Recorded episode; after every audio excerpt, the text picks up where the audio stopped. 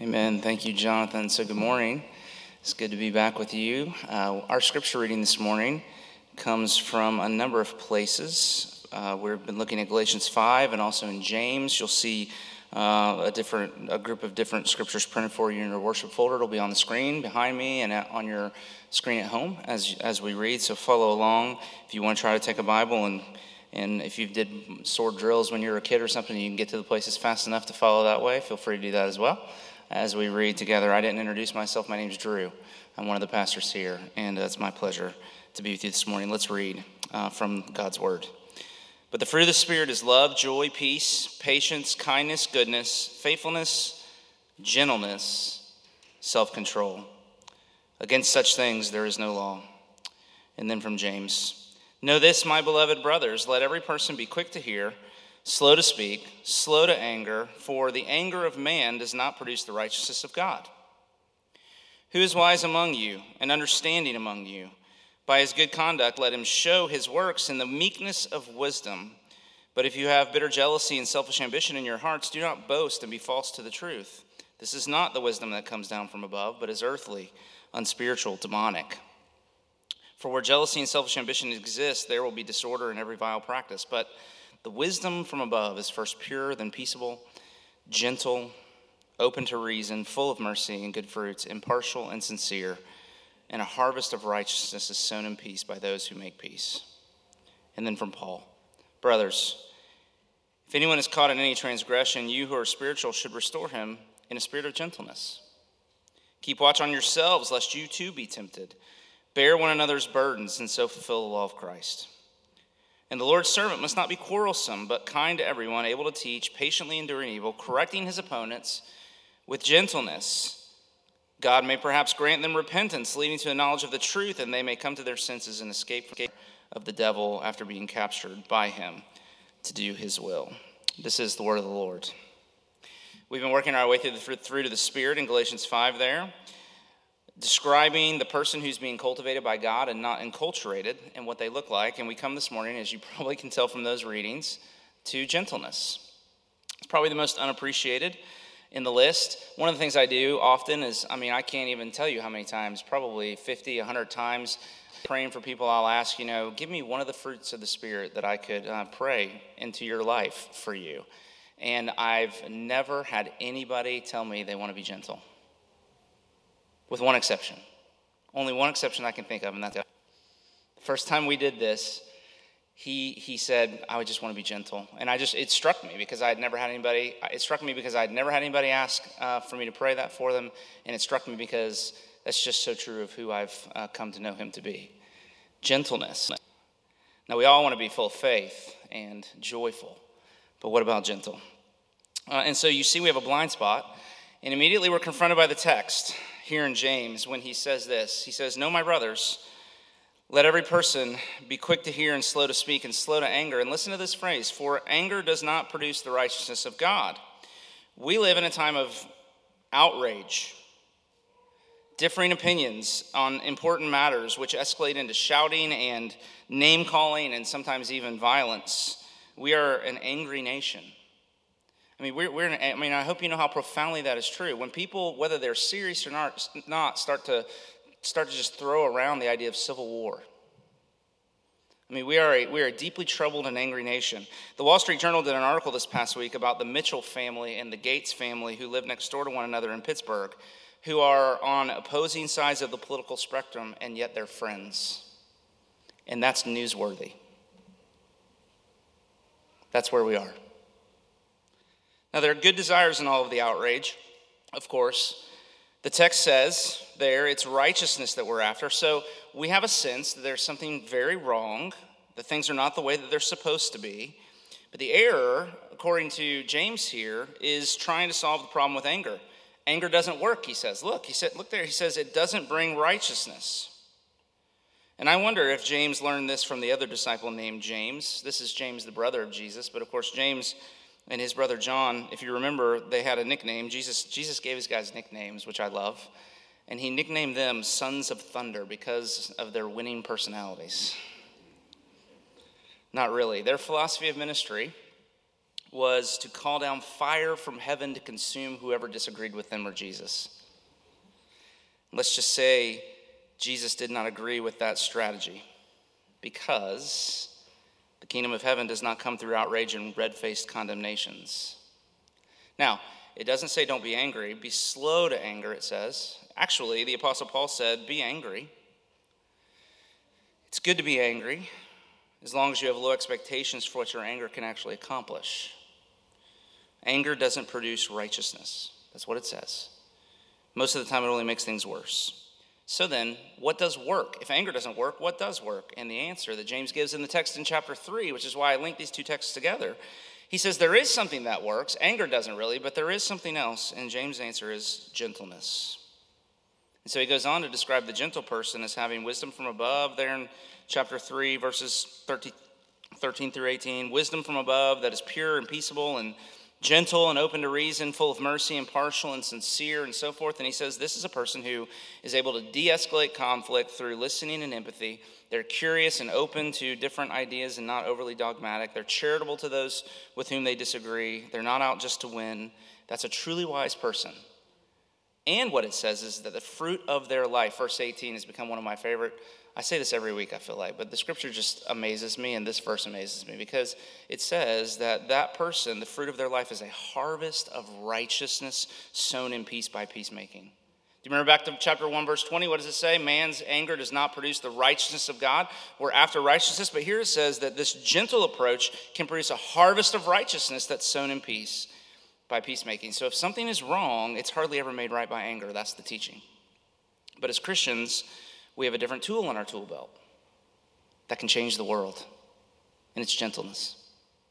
And so that's our topic for this morning. We're going to talk through it under just a few headings. If you see there in the outline I gave you, we want to talk about gentleness and where it comes from and what it is not, because we want to be careful to define that, and then what it is, and lastly, how you get it. So, those four things gentleness, where it comes from and what it is not and what it is and ultimately how you get it. So let's just walk through the text together. Can we first talking about where gentleness comes from?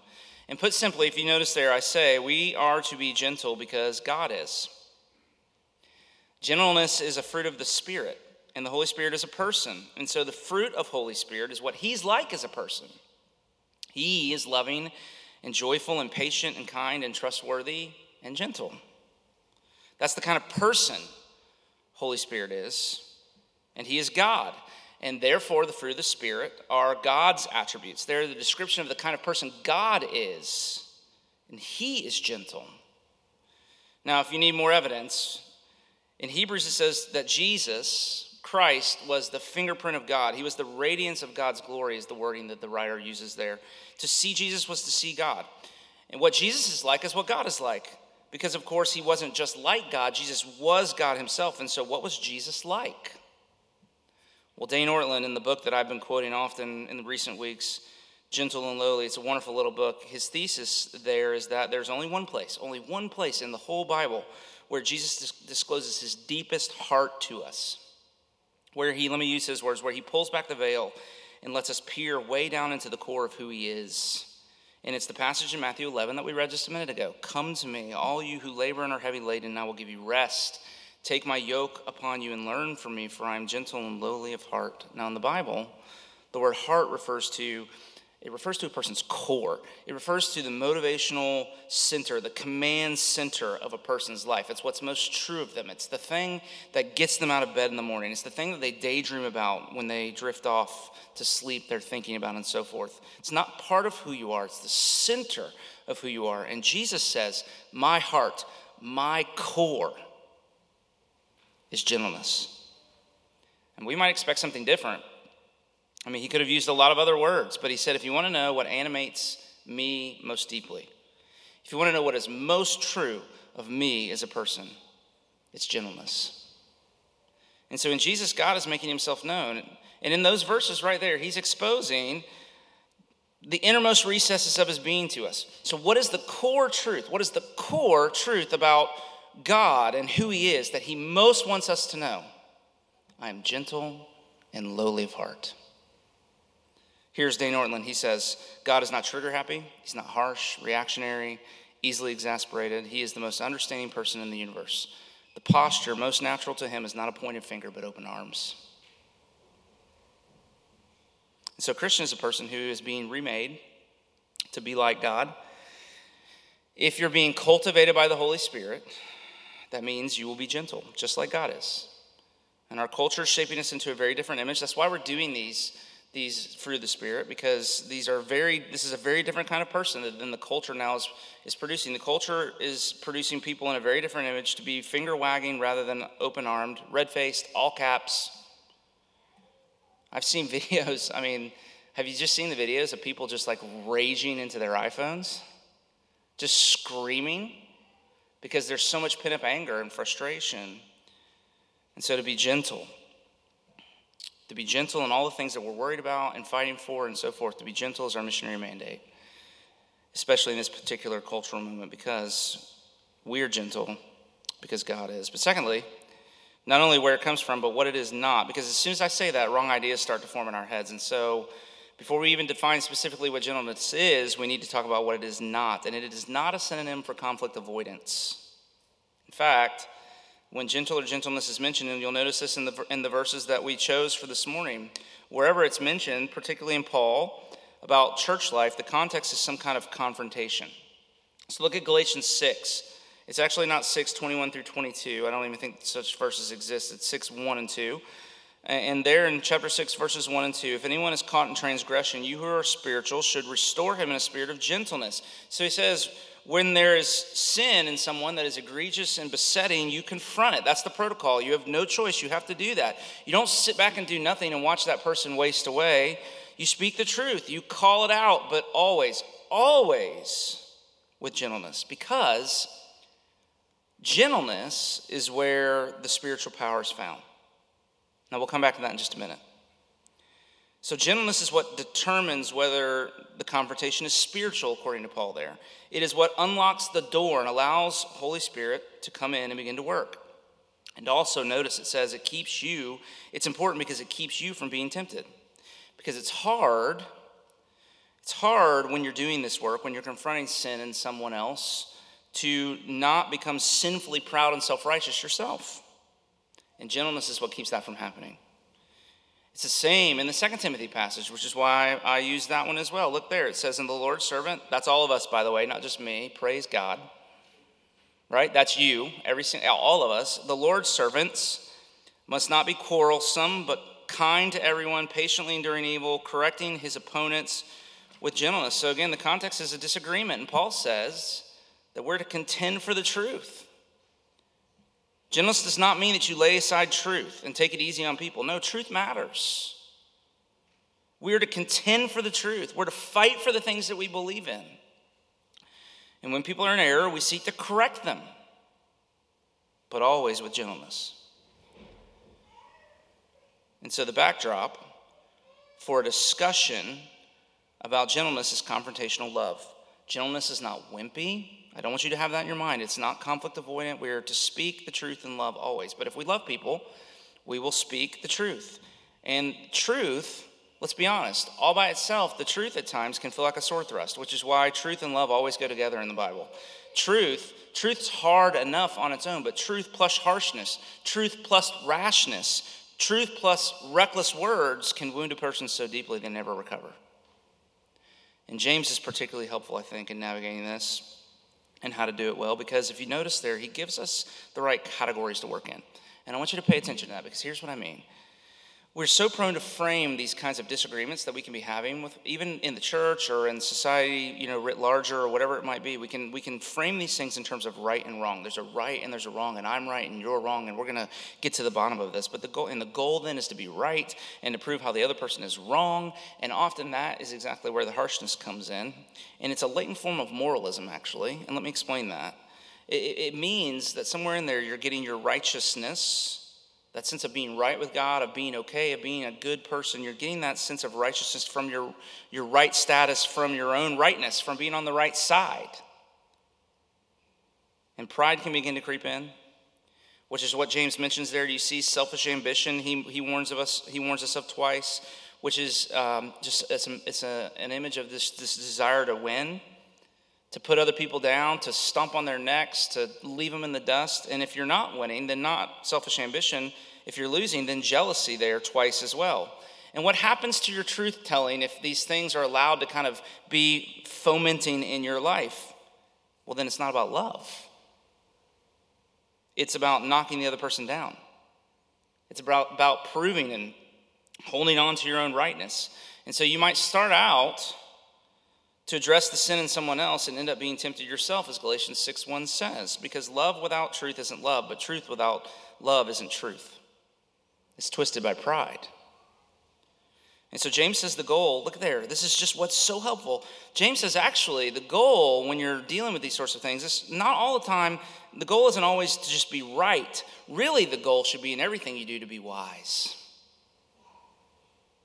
So 313, which starts this passage out, who is wise and understanding among you by his good conduct, let him show his works in the meekness of wisdom. That, that verse is a continuation of the discussion about faith displayed in works all the way back in chapter 2 verses 14 through 16. So, how does faith show up in good works in a person's life?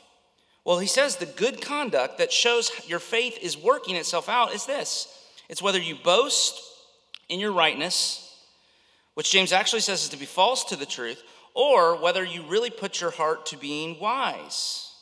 If you go into a disagreement with the goal of proving you're right, you can do a lot of damage, but wisdom is actually what get the, gets the job done. So let's go back to the Mitchell family and the Gates family in the Wall Street Journal article. It's, it's just, you ought to look it up. It's really fascinating because you can tell the writer is just confounded. And uh, a number of times in, in the article, they ask, how, you know, how do they get along? How is it possible for these two people who live next door, who have such differing views, get along with one another? And here, here's kind of what's discovered as they go along. Here, and I'm quoting the article. It says they don't argue, they don't label each other, they listen to each other's perspectives and look for common ground and recognize that reasonable people can reach different conclusions. And then they interview one of the men and he says, I think it boils down to respect. Listen to this. We have no desire or illusion that we're going to change each other's minds. We just love one another. We're friends. And then at the end of the article, what it does is it just gives some advice about how you can maybe be like this with your with your friends and neighbors too. And here's some of the advice. Accept Listen to this, this is so profound. Accept that you don't have to be right. And if you don't think you have to be right, then you begin to listen more. I think that's so wise. And being wise is so much better than being right. And here's what we learn thirdly that the truly wise person, if that is really our goal, the truly wise person is always gentle.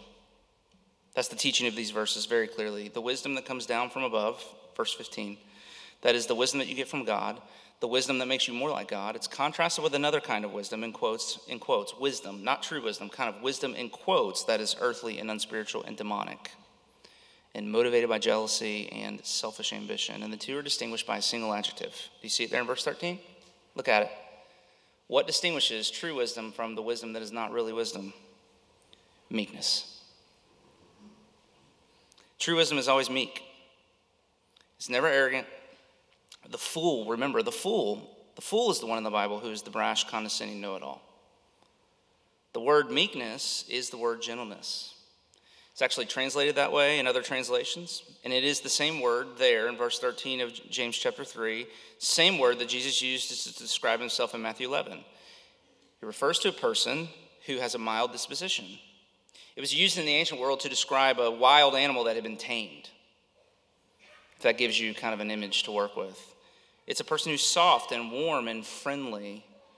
And actually, we're given a list of synonyms towards the end of the passage that probably are, are worthy of just us taking a minute and walking through them. So if you look down in verse 17, do you see all the things that, that James mentions is true of this wisdom that's from above? It's first pure, that is from the right motivations, it's innocent and unselfish, it, it has the right set of desires, it's peaceable which is translated peace loving. In other words, not argumentative or quarrelsome just for the sake of being quarrelsome, but looking for common ground and not, not picking a fight. It's gentle, we're told there. And that word is the only, it's the only place in the Bible where that particular word is found. And so it's really hard to translate. But most places it's translated courteous, considerate, something to that effect. Open to reason. Do you see that there? And that also is unique in the Bible. That, that, that word is used nowhere else in the entire scriptures, and it means to be easily persuaded. So it's wise to not be so entrenched in your opinions that you you are not able to listen to other people, but to be teachable, willing to have your mind changed by new ideas, to show a deference towards others. It's translated submissive in the NIV. And so the idea of being submissive even in disagreement, approachable, something to that effect. We're told this meek wisdom is full of mercy. In other words, it's motivated from a compassion towards the weakness or error of, of another and a desire to do good for them because you feel for them, you incarnate with them, and you, you have deep feelings of compassion and empathy. It's impartial, which we talked about a few weeks ago, and that the root, the root of that word is the idea of judging. It's, it's a refusal to judge. You don't make distinctions and take sides and turn everything into an us versus them battle or a battle royale. You, you, you, you refuse to be blindly um, loyal to one side against another. Instead, you give the benefit of the doubt to others in a disagreement. So there's no favoritism. It's sincere, literally, literally not hypocritical, straightforward, and honest. Now, these are the things, if you just make a list there, these are the things by which you test whether someone is truly wise. That's what James says. The meekness of wisdom. And I'm fighting for this because of what verse 18 says. It says it produces a harvest of righteousness sown in peace by those who make peace. Again, anger cannot fix what is broken, but gentleness has the power to right wrongs. One of my favorite verses about what Jesus was like is Matthew chapter 12, quoting from the prophet Isaiah. And here's what, here's what Matthew writes He says, He will not quarrel or cry aloud, nor will anyone hear his voice in the streets. And a bruised reed he will not break and a smoldering wick he will not quench. And it's a picture of a gentle, quiet, unassuming person who refuses to raise his voice or harshly break off the reed that's already bruised or snuff out the wick of the candle that's already smoldering and about to go out. It's the one who is tasked with making all things right. That person. He did not come riding a war horse and brandishing a sword to make war against his enemies. He, the true king, came righteous and having salvation, gentle, and riding on a donkey, we're told in prophet Zechariah, to die for his enemies by humbling himself into nothingness and being obedient to the cross. And so, humility and gentleness like that are what can save the world. And this is important because, again, if the context is confrontational love, then we're told in the Bible that people change by encountering this kind of gentle love. That's what changes people. Do you know the verse in Romans chapter 2, verse 4? Kindness leads to repentance? I mean, I'll be honest, I've been doing this for a while now. Uh, longer than it might look because of my baby face. I'm much older than I appear at first glance. I get that a lot. I'm in my mid 40s. I'm headed towards 50, guys. So I got some experience behind me, and I can tell you, I can't remember in all of my years ever meeting someone who was scolded or shamed into believing. Or for that matter, anyone who was scolded or shamed into repentance. We're doing it all wrong. Paul says, if someone is sinning, confront them gently because it's the gentleness, he says. It's, he says, when they experience your loving confrontation, but with a spirit of gentleness, that it will shock their system enough that they'll come to their senses. Instead of, instead of entrenching them in their, in their wrongness against you, it's what gentleness is what will win them back. He says, the Lord's servant must not be quarrelsome, but kind, patiently teaching, correcting his opponents with gentleness. Look there, so that God may perhaps grant repentance and they might come to their senses. And so our arguments are far less effective than our gentleness. Can I say that again? Our arguments are far less effective than our gentleness. And the truth is, it's God's job to convince people of the truth. He grants repentance. It's our job to speak the truth in a way that allows Him to work wisely and gently. And so let me finish because we need to come to a close here. Let, let me finish just by talking about then just, just some, some bigger gospel applications about how you can become gentle, like, like we're reading about here. And, and what I really want to say is that when I, when I describe a gentle person, I mean someone who has thick skin and a soft heart. That really is the picture that emerges. A person with thick skin and a soft heart. They don't shy away from conflict. They call out sin, but they're supernaturally able to not become self righteous and condescending in the process. And you know, I mean, you know it's normal, just the reverse, to have thin skin and a hard heart underneath. And that's natural. That's what you see on the regular, on the reg, as the kids would say, every day. right? We're so touchy. Have you noticed? Come on, be honest. Have you noticed? We're so touchy. We're so easily provoked. But underneath, we've shut our hearts off from one another, and it's a really bad recipe. Christians are just the opposite. They have thick skin.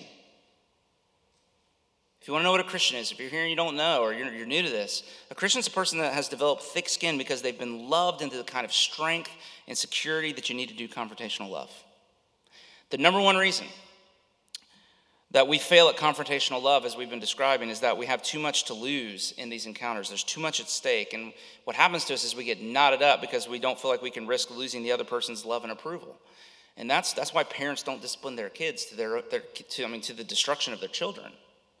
It's why friends never confront one another, and so there's no growth and change. So we need to need less so that we can love more. We need an emotional wealth from which to risk the relationship in order to do good, to be able to endure rejection and criticism in order to love. And here's what Christianity, here's how Christianity speaks into that situation. It says, In Jesus Christ, if you put your faith in Him, then because of His work, you can be so secured in God's love. And through the Holy Spirit, you can be so aware. You can be feeling it. It can be a reality in your life to such a degree that you can push into confrontational love without worrying about yourself because you're starting from a place of fullness. So you already have all of the love that you need. You're full of God's love, and so you can need people less. And because you need them less, you can love them more. But a Christian also is a person who not only has thick skin, but underneath that thick skin is a soft heart because they've been humbled into empathy and compassion by grace. Here's the Christian gospel God loves you. You can be absolutely sure of that. But his love is not something you earn, it's not because of your doing. There's righteousness. You can be right with God. You can have right standing with God that just pervades your life and makes you this secure, stable person. But you're not righteous because you're right. It's all grace. Everything we have is all because of who he is and what he has done. We did nothing, he did everything. That's the most basic truth of Christianity. Jesus died for sinners. Inside Christianity, no one gets to feel superior to anybody else. There's no moral high ground. You know that, right? And so, if love requires that I do confrontational love, then as I do it, I'm reminded that I'm a sinner confronting another sinner. About, and whatever wrong I might find in them, I'm guilty of the same and probably far more than that. And so I'm repenting even, even as I'm calling other people to repent. And that takes all of the self righteousness out of it and allows gentleness to come in and to begin to do its work. That's the way this is supposed to work. Let me finish. I've um, started watching a show on Apple TV. Don't judge me. Uh, I'm nervous. Well, anyway, I started watching this show called Ted Lasso. I don't know if you've seen it. Uh, it's, it's about an American college football coach who's hired to coach an English Premier League team because the team is owned by the vindictive ex-wife of the former owner. And so she got the team in the divorce and she wants to tank. She wants it to tank. And she wants, she wants it just to go in the gutter to get back at her husband. And it's, uh, you know, I don't even know. It's, it's wonderful. I mean, it, it, not because of that. That sounds like really bad. I'm going to explain to you why it's so wonderful. It's just, it's just a marvelous, it's marvelous. It's wonderful, it really is. It's a comedy, but it's only funny because the lead character is so unexpected. He's so unlike anything we're used to. And what happens is, I'm only a few episodes in, but what happens is the people in the show are just constantly kind of confused by him. He gets a lot of these kinds of looks, like, because he's just so unlike anything we're used to. They don't know what to do with him. And at first, if I thought at first it was going to be like watching The Office, you know, kind of that ironic, like painful, oh, this is just, I can barely watch this. Until you realize with this guy, he's completely sincere. He is genuinely kind and gentle and patient and unflappable despite everything going on around him. And, it, and it's just a remarkable thing to watch. I would, I would encourage you to do so. KB Hoyle, who writes reviews for Christ and Pop Culture, and I, and I read everything that she reviews, and I usually watch everything she writes about because she just convinces me of it. And here's what she said. She put it like this. She said, I've gotten so used to seeing alpha male heroes in entertainment that I almost forgot that manliness is not defined by bravado. In fact, it's so rare to see depictions of male protagonists who value gentleness and kindness, not at the expense of strength, but as the source of their strength. that the whole experience, she says, was moving. She says, thinking back, I have to remind myself that the show was funny because the comedy, listen to this, listen to this phrase. She says, because the comedy was often swallowed up in the goodness of the character. And I read that and I thought, oh man, that's what I, that's, yes, that's it. That's, that's what I want. That's what I'm praying for. That all of the outrage and the dysfunction and the pain of our cultural moment would get swallowed up in the goodness of Christians. That the world would be just as confused by us because we're so otherworldly that we just get a lot of the looks like, Are you serious right now? Is this real? That the world would not know what to do with us either. Now, KB Hoyle goes on to say this. She says, Ted's love for others holds him together even when things don't go as he would like them to. And eventually, it holds his entire team together as well.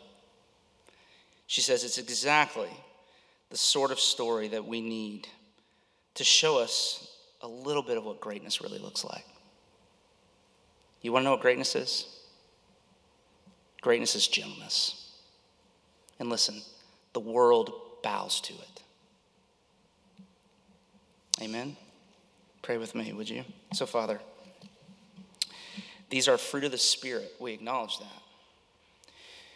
Which means they are not things that grow in the natural soil of our hearts. We need you to come and change us before we could have any hope of these things love and joy and peace and patience and kindness and gentleness and so forth to begin to sprout up and bear fruit in our lives. And so, uh, every single one of us in this room, if we truly belong to you, it is because you have at some point reached in and taken the heart of stone out from our most, our deepest insides and given us a heart of flesh. And there's some of us still who were good people but we've not yet experienced that kind of transformation. And we desperately need for you to do that. We need for you to do that for the sake of your own name so that we would be people supernaturally empowered by the Spirit to go into the world that you've called us to love and do so in such a way that people are confounded and have no other no other conclusion to come to except that there is something otherworldly at work here, that that's the kind of people you mean for us to be. Forgive us that we have allowed ourselves to be far more enculturated, far more cultivated by the world we live in and all of the, the nefarious forces at work instead of being cultivated by a life of intimacy and obedience and oneness and abiding with you. We need you to do something, Father. Would you come? Would you come and do that? Here we are. We open our hearts and our lives to you. We come with open arms for whatever it is that you would do in us and through us in this moment. Uh, we are few, but we're a mighty few. And so, just in the quiet moment, Father, we surrender ourselves to you and whatever, whatever that means this morning. And we marvel at the grace of the Lord Jesus who has won our hearts and put a song in our, on our lips to sing the wonder and the greatness of who you are. And so be glorified, inhabit our praises now as we respond in the best way we know how, and that is to sing uh, and, and worship you. And we pray all these things in Jesus' name. Amen. Amen. It really is true. I mean, that is the foundation of our worship that we would say we've never met anyone like you. And yet, here's this here's how this benediction works. He sends us with the promise that his love goes with us. And if you are if you become a person, if your faith is in the Lord Jesus and you go, not going trying to earn uh, his love and his and his and any righteousness of your own, but going going knowing that before you go, he set his love upon you. Then just the experience of that love, ironically, even as we just sang, "There's no one like you," that can turn you into a person like him. He means for you to go and be like him so that when people see you, it will be such a disorienting, confusing thing for them that they will say, Who in the world can make somebody like that person? And there's only one answer only the love of God and Jesus can. So, receive these words of benediction and go uh, as He sends you now into the world with this missionary mandate. May the Lord bless you and keep you. May the Lord make his face shine upon you and be gracious to you. May the Lord turn his face towards you and give you his peace, both now and forevermore. Amen. God bless you. Go in his peace.